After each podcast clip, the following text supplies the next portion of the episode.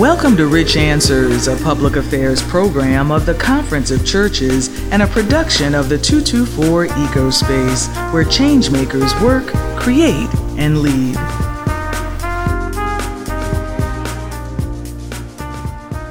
Today, we are fortunate to have with us Reverend Marie Alford Harkey, who serves as the president and CEO of the Religious Institute a multi faith organization dedicated to advocating for sexual, gender, and reproductive health, education, and justice in faith communities and society. Welcome. Thank you so much. It's so good to be here. We're glad to hear you, have you here, and we know that this is a critical time in the United States looking at the religious landscape. So, more than 8,500 clergy and seminary presidents belong to your organization, so you represent a body of people who are believers and advocates. And last week, the top policymaking body of the United Methodist Church voted to reinforce the global denomination's bans on same sex marriage and LGBT clergy instead of lifting them. So we know that you represent a network of people who are really thinking about faith communities and the church and with this finding, what's your general sense? What's the general response of people from this response with the United Methodist Church? I, I think the response that we've heard most consistently is just the pain of LGBTQ people, whether it's within or outside of the United Methodist Church. Um, the pain of human beings being discussed as if they are an issue or a problem rather than beloved children of God. And I think that sort of re putting the focus back on human beings is what we've been trying to do as we've been called to be alongside United Methodists who are doing this work. And there are queer United Methodists at almost every level of the church who have really been doing an amazing job of trying to get their voices centered. And unfortunately, that's just not what happened last week. And so we know that a lot of people are reeling from the experience Talk a bit about the Religious Institute and the work that you do as a whole so we have a better context of your work. Yeah, sure. Thank you. Um, so, the Religious Institute exists basically to address those areas uh, where religion and sexuality meet, which is a lot of places, right? And so, we do work inside congregations to help congregations break the silence around sexuality, become more sexually healthy, put in place policies and procedures to protect people. Um, and we also do workshops and trainings for congregations and seminaries and denominations.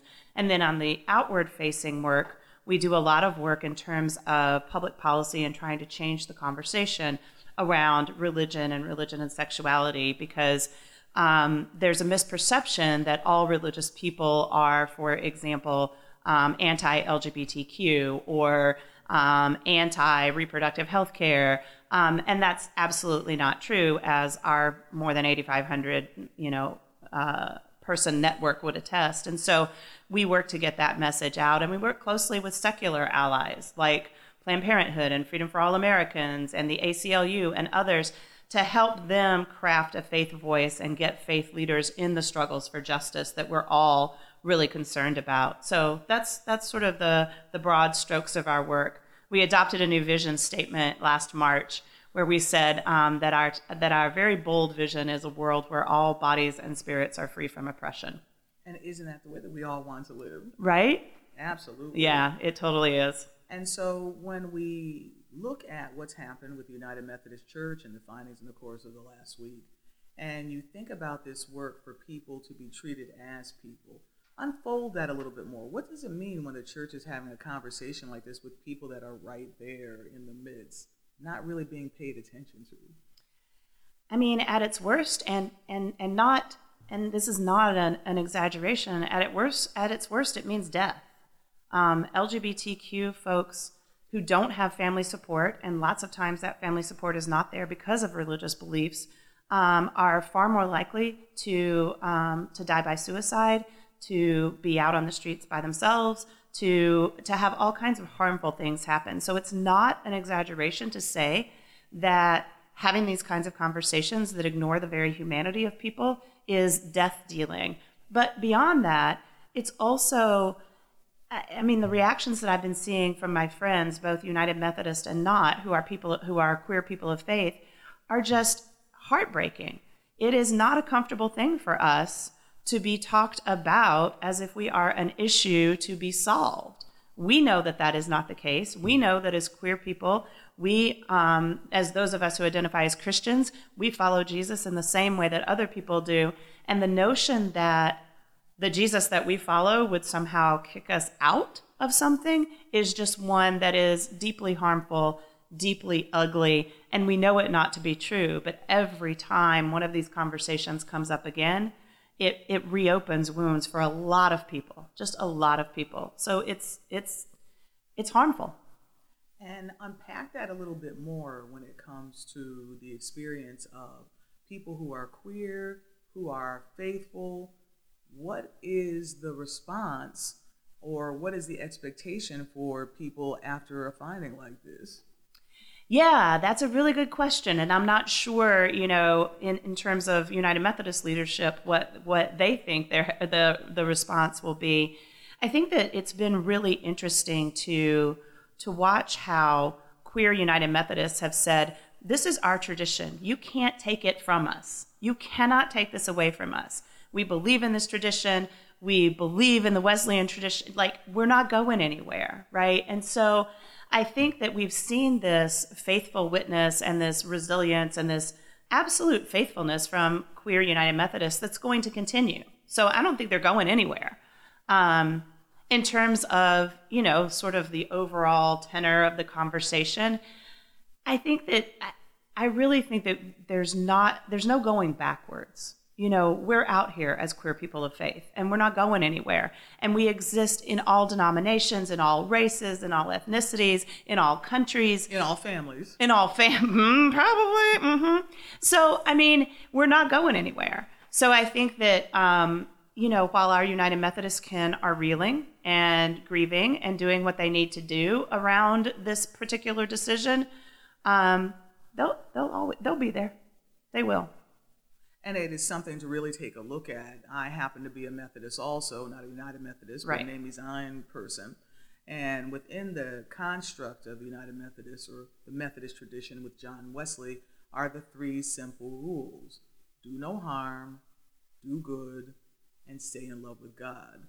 And so, how can this declaration follow those rules? So I think what's interesting is around the do no harm is that the Queer United Methodists who were there and who were gathered in one section of the arena, auditorium, whatever it was, they had planned a, a witness for if this happened, and their chant was do no harm, because clearly this was a ruling that is doing great harm to God's people.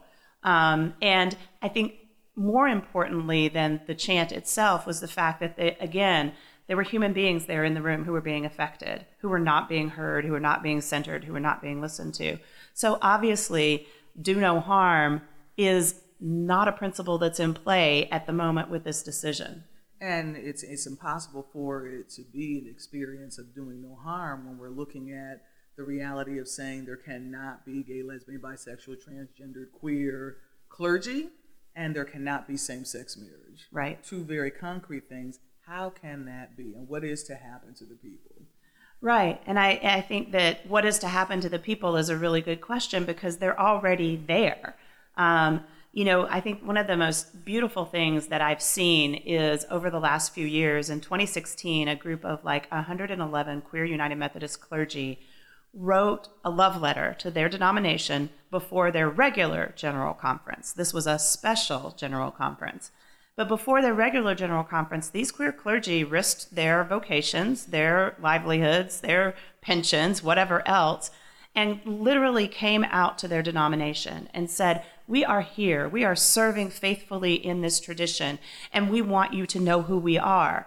And then during that general conference, almost every day, there was a witness outside as you came into the place of just queer clergy in their rainbow stoles holding signs saying who they were.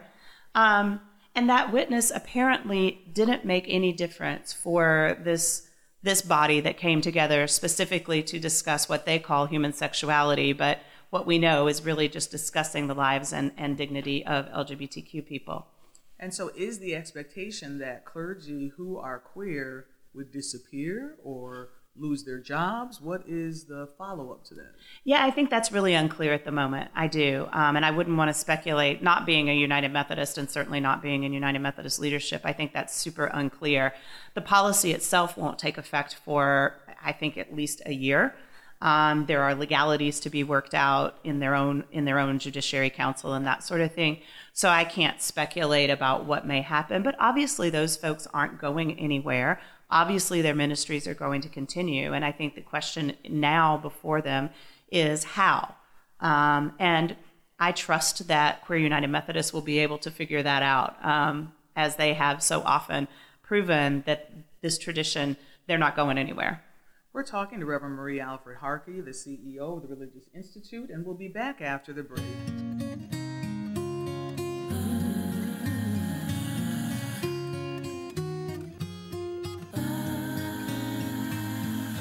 Sometimes you just can't believe the things your eyes see. So much injustice in this life, and it's happening right on your TV screen. So you drop to your knees and you're praying, cause you can hear him saying he can't breathe. And it's all so overwhelming, because you know there's nothing you can do to help him. Continue to breathe,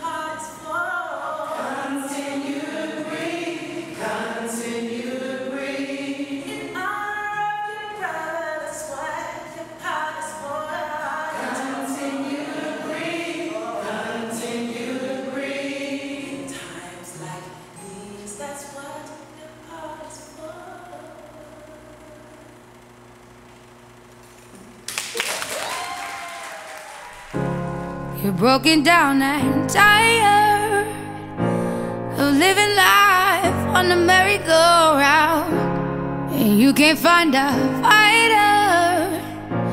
But I see it in you, so we gon' walk it out. Move mountains. We gon' walk it out and move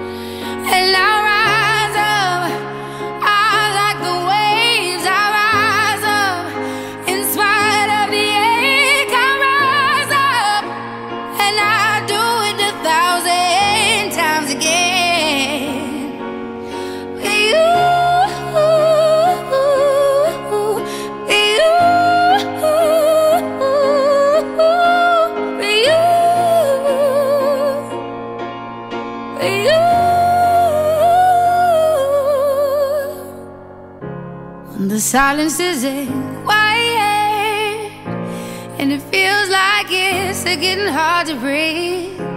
And I know you feel like dying, but I promise we'll take the world to its feet. Move mountains, bring it to its feet.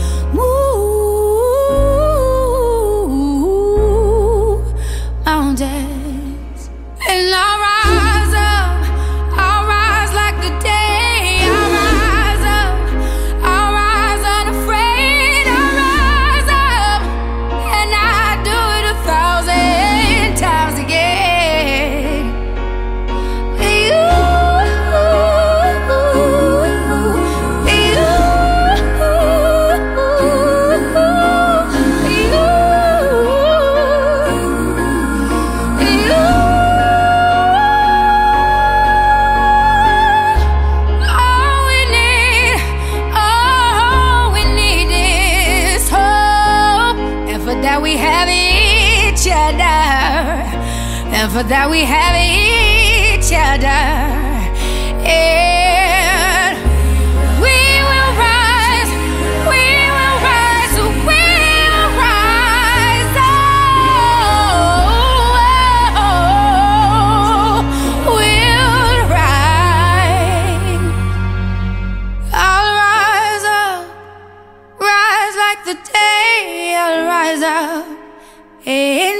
spite of the ache. I will rise a thousand times again, and we'll rise up.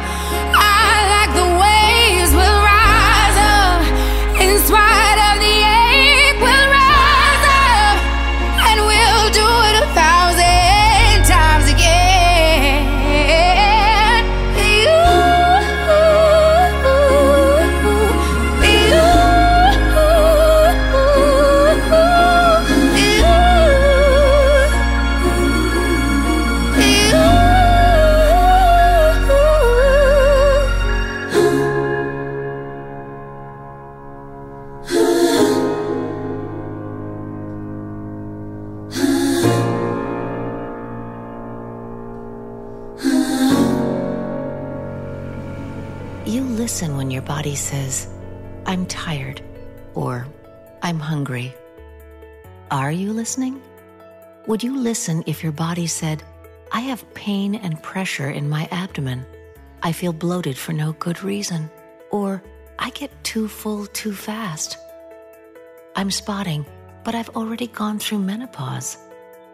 Or I have to go to the bathroom more often and more urgently than usual. These can be signs of a gynecologic cancer, like cervical, ovarian, uterine, vaginal, and vulvar cancers. Symptoms aren't the same for everyone. If your body says something may be wrong, please listen.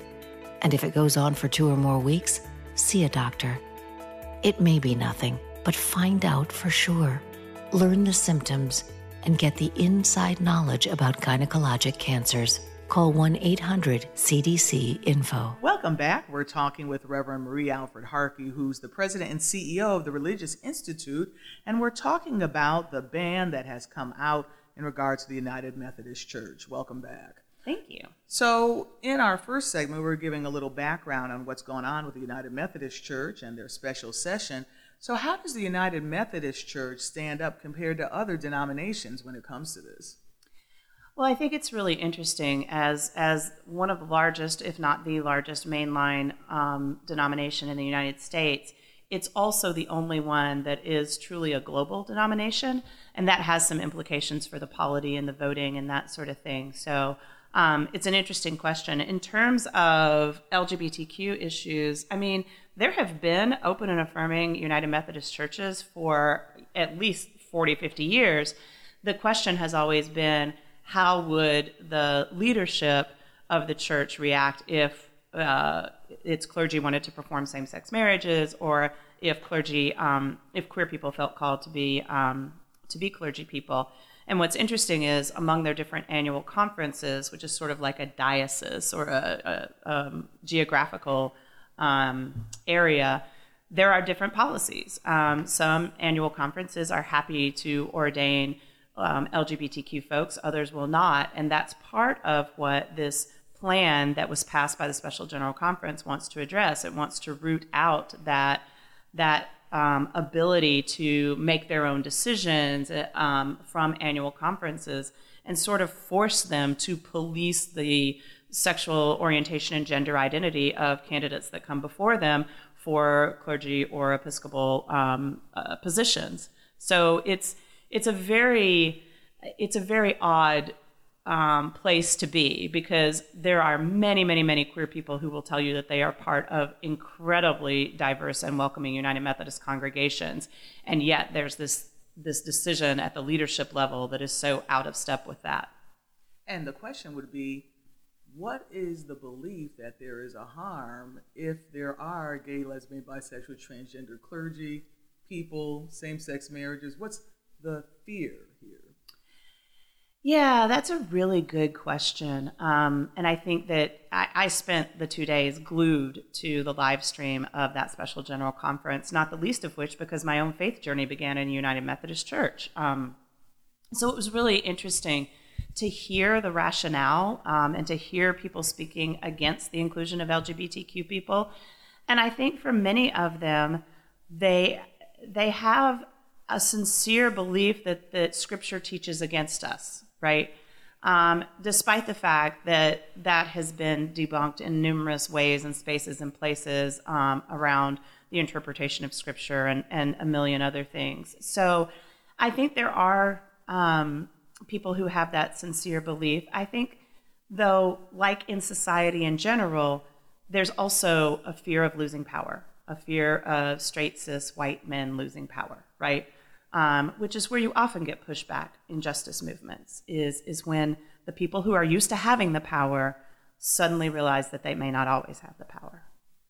And when we think about the wholeness of families and individuals, we would hope that the church cares about the wholeness of families and individuals and not issues of power as a priority. We would hope that. Um, and it remains to be seen. And I think that what's important to remember is that there are so many United Methodists who do hold that position, who do care very much about wholeness and healing and justice, and who are part of or running congregations that also feel that way. So I think there's a there's a danger in demonizing an entire denomination, right? We don't want to do that. We know that there are wonderful United Methodist clergy out there um, and lay people and churches. And so I think it's really important for those of us who are not part of the denomination to, to hold that tension um, along with the decision that was made by the leadership. And so unpack a little bit uh, where the United Methodist Church stands as compared to other denominations you know, where are we looking at these issues in the midst of other mainline denominations? Yeah, so other mainline denominations, um, for example, so I think uh, probably the most public one has been the Episcopal Church going through its own um, difficulties around same sex marriage and sexual orientation and gender identity. Um, and that went on for almost 40 years. No, probably more than 40 years. And at their last general convention, the Episcopal Church um, almost settled the question, but they still have dioceses where there are bishops who are not affirming and who have not made provisions for people who want to be married, for same sex couples who want to be married in their own churches to be married. Um, in terms of other denominations, I mean, most of them, the ELCA, the Evangelical Lutheran Church in America, has a policy that allows um, congregations to decide whether they will hire um, a queer clergy person, whether they will do same sex marriages. Um, the Presbyterian Church USA has, has removed the language against same sex marriage and ordaining queer clergy folks from its um, official teachings and documents. I'm not well versed in Presbyterian polity, so I don't have the right words for that. Um, so most denominations are, most of the main lines are further along, and obviously the United Church of Christ makes um, you know is, is, very open and affirming. Although i will say that not even every united church of christ church has gone through like an open and affirming process. So i think that um, it's it's it's scattered right? But other main lines have made more progress on this issue than the United Methodist Church has for any number of reasons. And then you have my own little tradition, the Metropolitan Community Church, which is a, a queer denomination born for and by queer people. Um, and I feel very proud of that. But also, we're pretty small now. Um, and you can't find an MCC church in every city where you go. So it's important that um, we, we get to a point where queer Christians in particular, and queer religious people more broadly, aren't afraid to go into a place of faith wondering if their humanity will be questioned. Unpack a little bit the shrinkage of an MCC church, for example, because there was a time when a person couldn't be out and queer. That's right. And so they belonged to MCC. What's happened to the people? Mm. I think several things. I think that um, you know some folks are back in their mainline traditions where they're welcomed, um, and then I think that uh, MCC is suffering in the same way that other other that mainline traditions are from a decline in church attendance overall in the United States. MCCs are very strong in southern states like Florida and Texas, and we also have lots of churches internationally. So in places where LGBTQ acceptance in civil society is less, you will see us more. Um, and I think that's an important piece to recognize um, that that that need is still there. And even our own church here in Hartford, you know, we can see that we are serving a community that no one else does. And we're doing it in a way that not only serves the church community itself, but also the queer community around us. And that has a tremendous impact in any Yeah. community. Yeah. We're talking with Reverend Marie Alford Harkey, the president and CEO of the Religious Institute, and we'll be back after the break.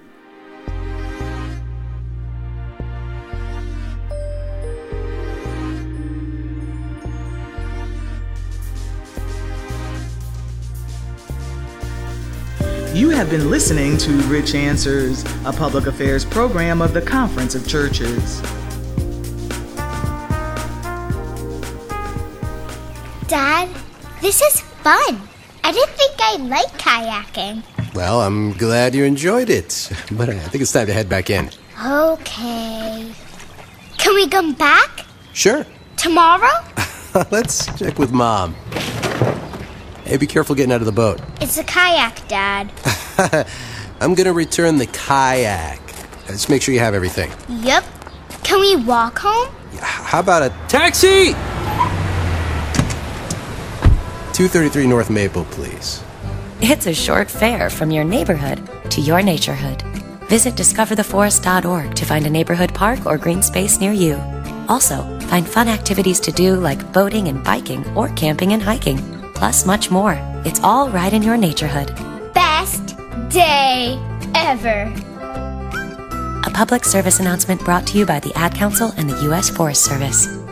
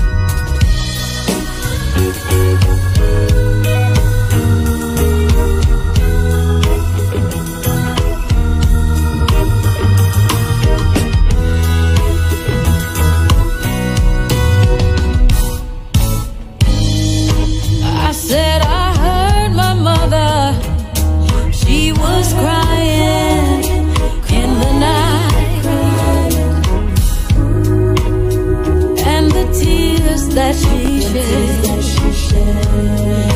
They still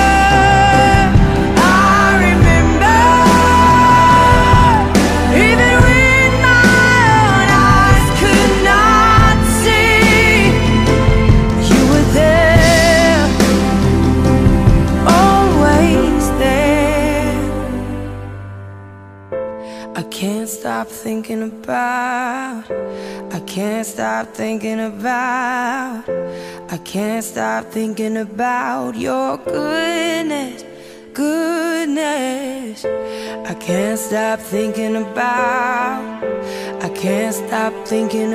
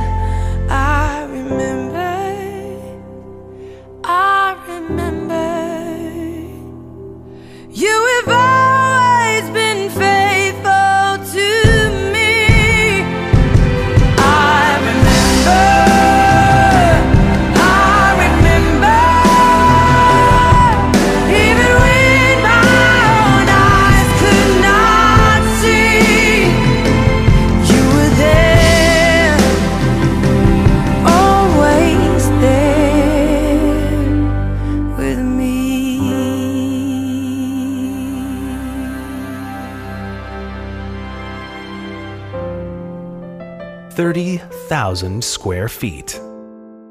What would you do with that kind of possibility?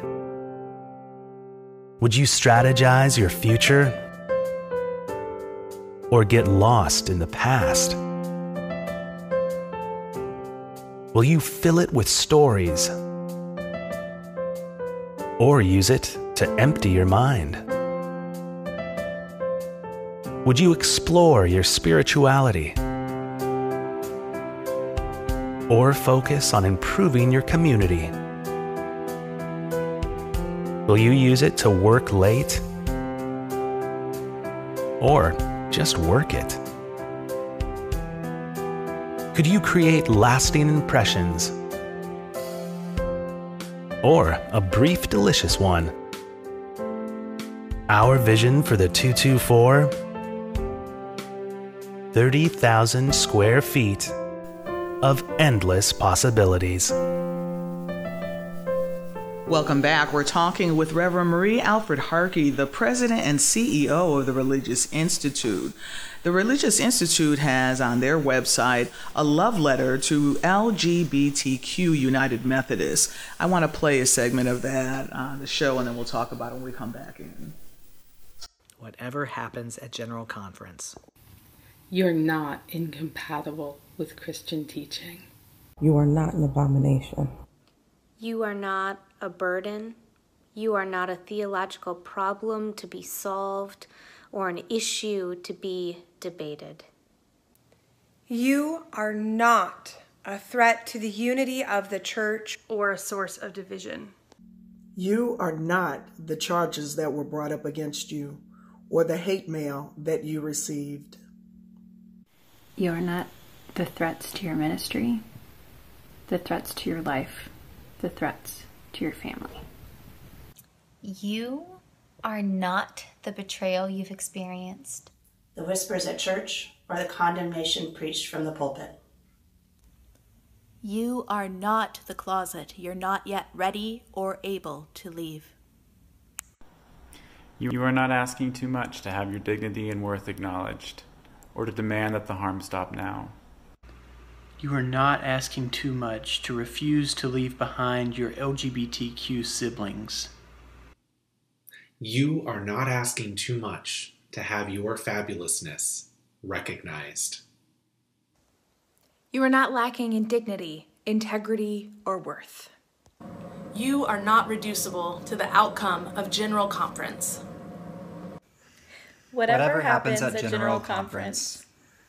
You are a child of God, beloved by God, and beautifully and wonderfully made by God.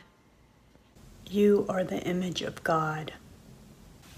You are allowed to be bold, to be yourself, to be complicated.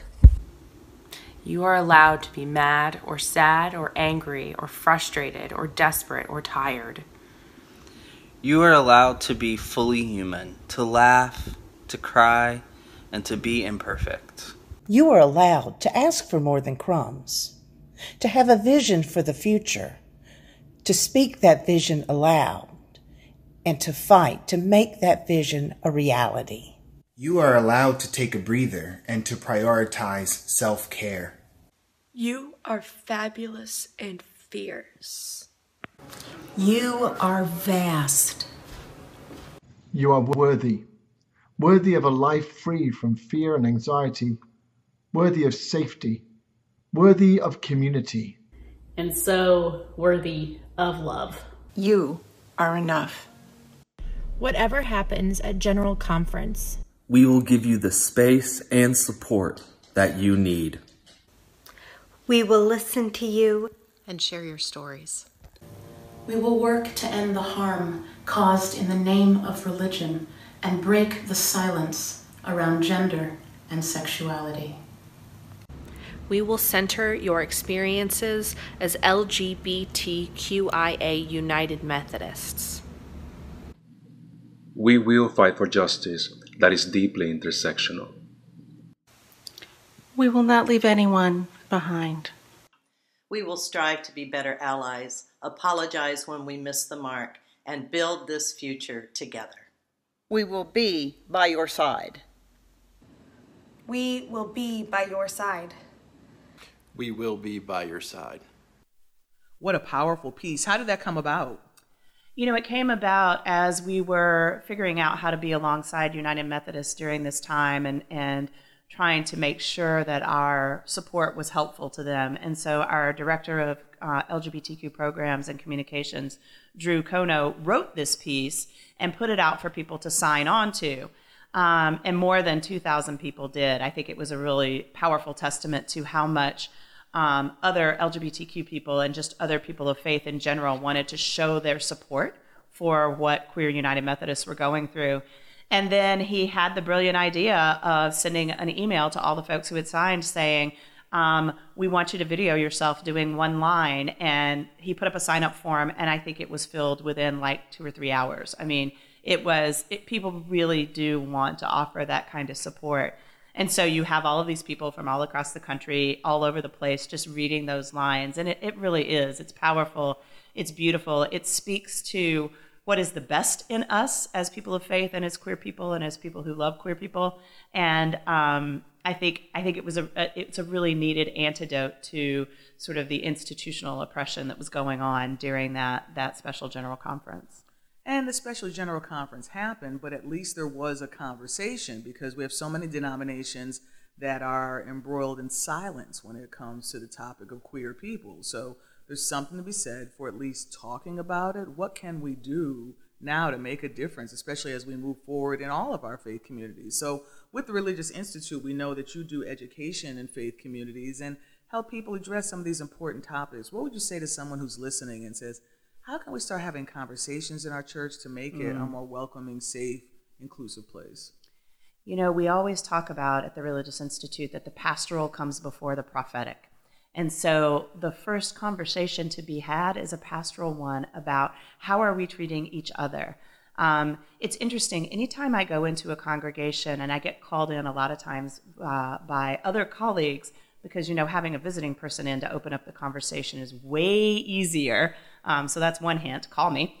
Um, but you always end up finding out that somebody's grandson is trans or somebody's granddaughter is a lesbian or some you know things that you didn't know until you opened up the conversation and so i think that especially in this moment you can use this social moment as a teaching moment to just open up a conversation some people are comfortable doing that from the pulpit others do it in maybe an adult forum session or even just to have information around for people to read about what happened and what this means. But I think anytime you have a moment like this, you can use it as a teachable moment, just as you would in your family or in school. You can use it as a teachable moment to talk about and start bringing out issues around sexuality and gender that are so often silenced in faith communities.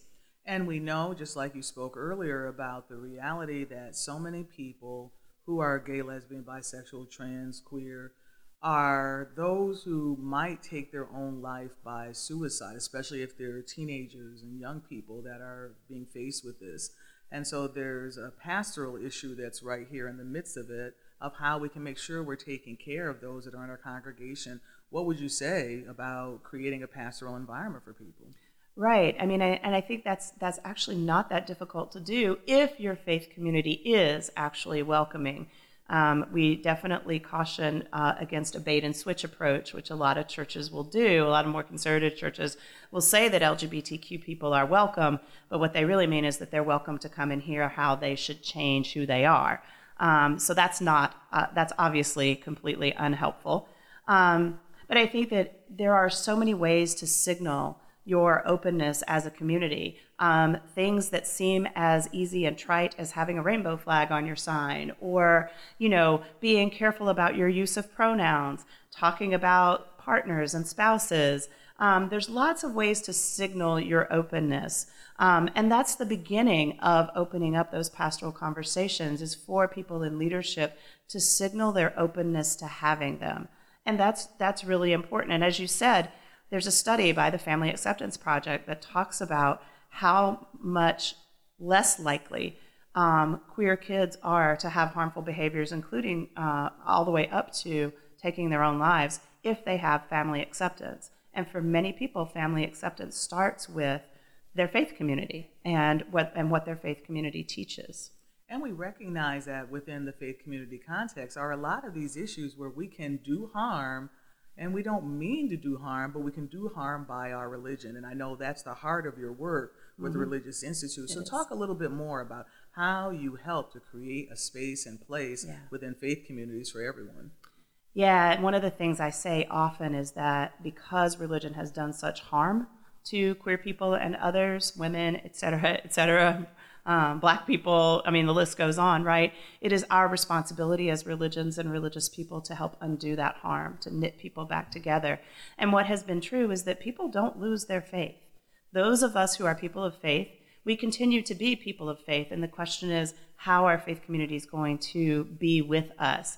And I think, you know, in terms of what can faith communities do, I think it's really important to be open about your welcome and celebration of queer folks, not tolerating us, but being open to what do we bring that might transform your faith community in some really interesting ways?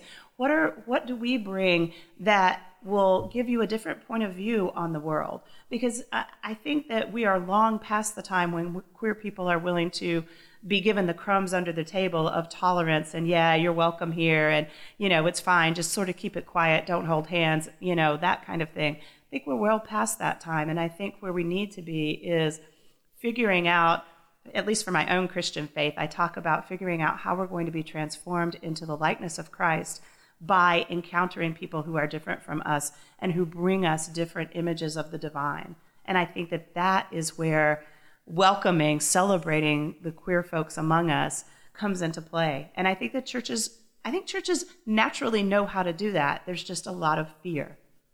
And there's something powerful you said about the difference between tolerance mm-hmm. and inclusion. Yes. Unpack that. Yeah. So tolerance, and I mean, this has been a stance for a lot of mainline churches. Tolerance says you're welcome here, but please don't quote unquote flaunt your relationship. You're welcome here, but you're not going to see anybody like you in leadership. You're welcome here, but we're not going to talk about the fact that we have members who are transgender or who are married to same sex partners. We're just going to keep that on the DL. And that's not. That's not true welcome. That's not celebration. That's not really seeking to be transformed by what other people's gifts and, and, and beauties are. And I think that that misses the mark in some really significant ways of what it means to be religious community together.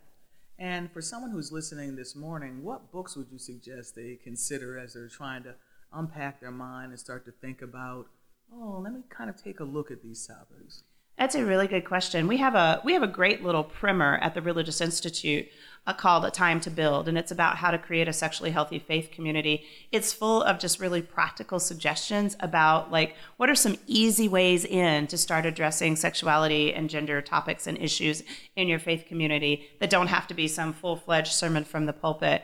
And it also gives you some tips about how you might want to um, evaluate where you are um, things you might not have thought of, like what are the publications in your tract rack? And do you, as a pastor, know of um, mental health providers who are queer friendly? Those kinds of things. So there's a lot of really practical information in there. Um, and I think it's a good place to start just because it's a very basic sort of primer on how do we get to the next point. And so, how do people get a hold of that? So, religiousinstitute.org under resources and publications. Really easy to find it on our website, um, and uh, you can order it from there. And we thank you so much for your work in the community and the world, and we appreciate the work of the Religious Institute. Thank you for being with us today. Thank you so much, Shelley.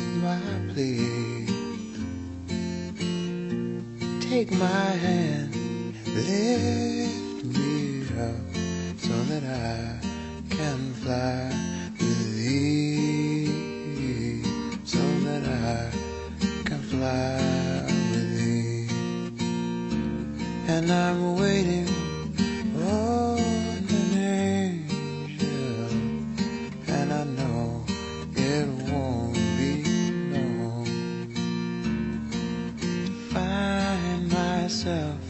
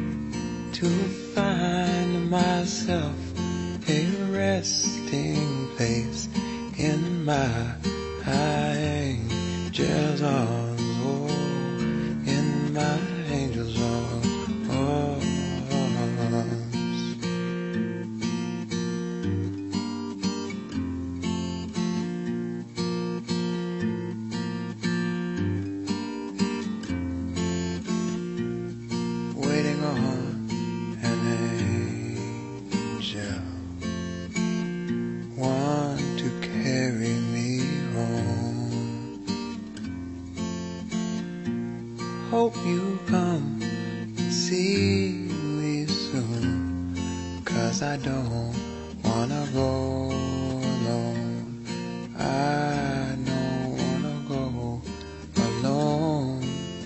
Don't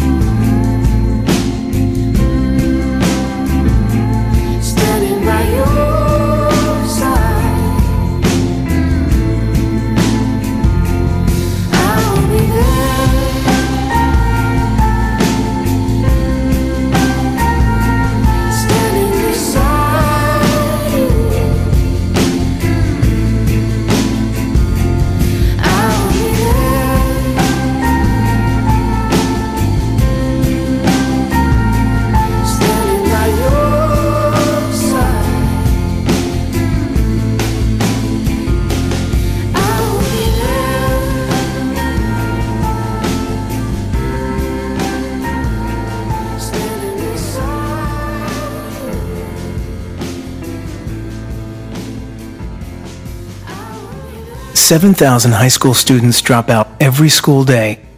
That's one every 26 seconds. So here's a 26 second message of encouragement. Hey, I'm Matt. I know, sometimes you think no one cares if I finish high school, right? Well, I do. Me and thousands of people you've never even met. Okay, here's the thing. When you graduate, you have better opportunities to make more money, have a cool job, you know, just have a better life. So the next time you need a little support, a little motivation, just know there are a whole lot of shoulders for you to lean on. So stay in school and graduate. Do you have 26 seconds to convince a student to stay at their desk? Now you can share your message of support at boostup.org. We can keep students in school. Visit boostup.org and take the first step. Brought to you by the U.S. Army and the Ad Council.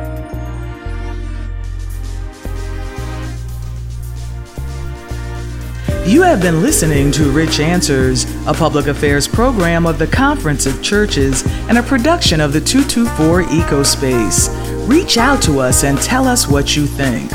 Look for Rich Answers, the Conference of Churches, and me, Reverend Dr. Shelley Best, on Facebook, Twitter, and Instagram. Like us, follow us, share us.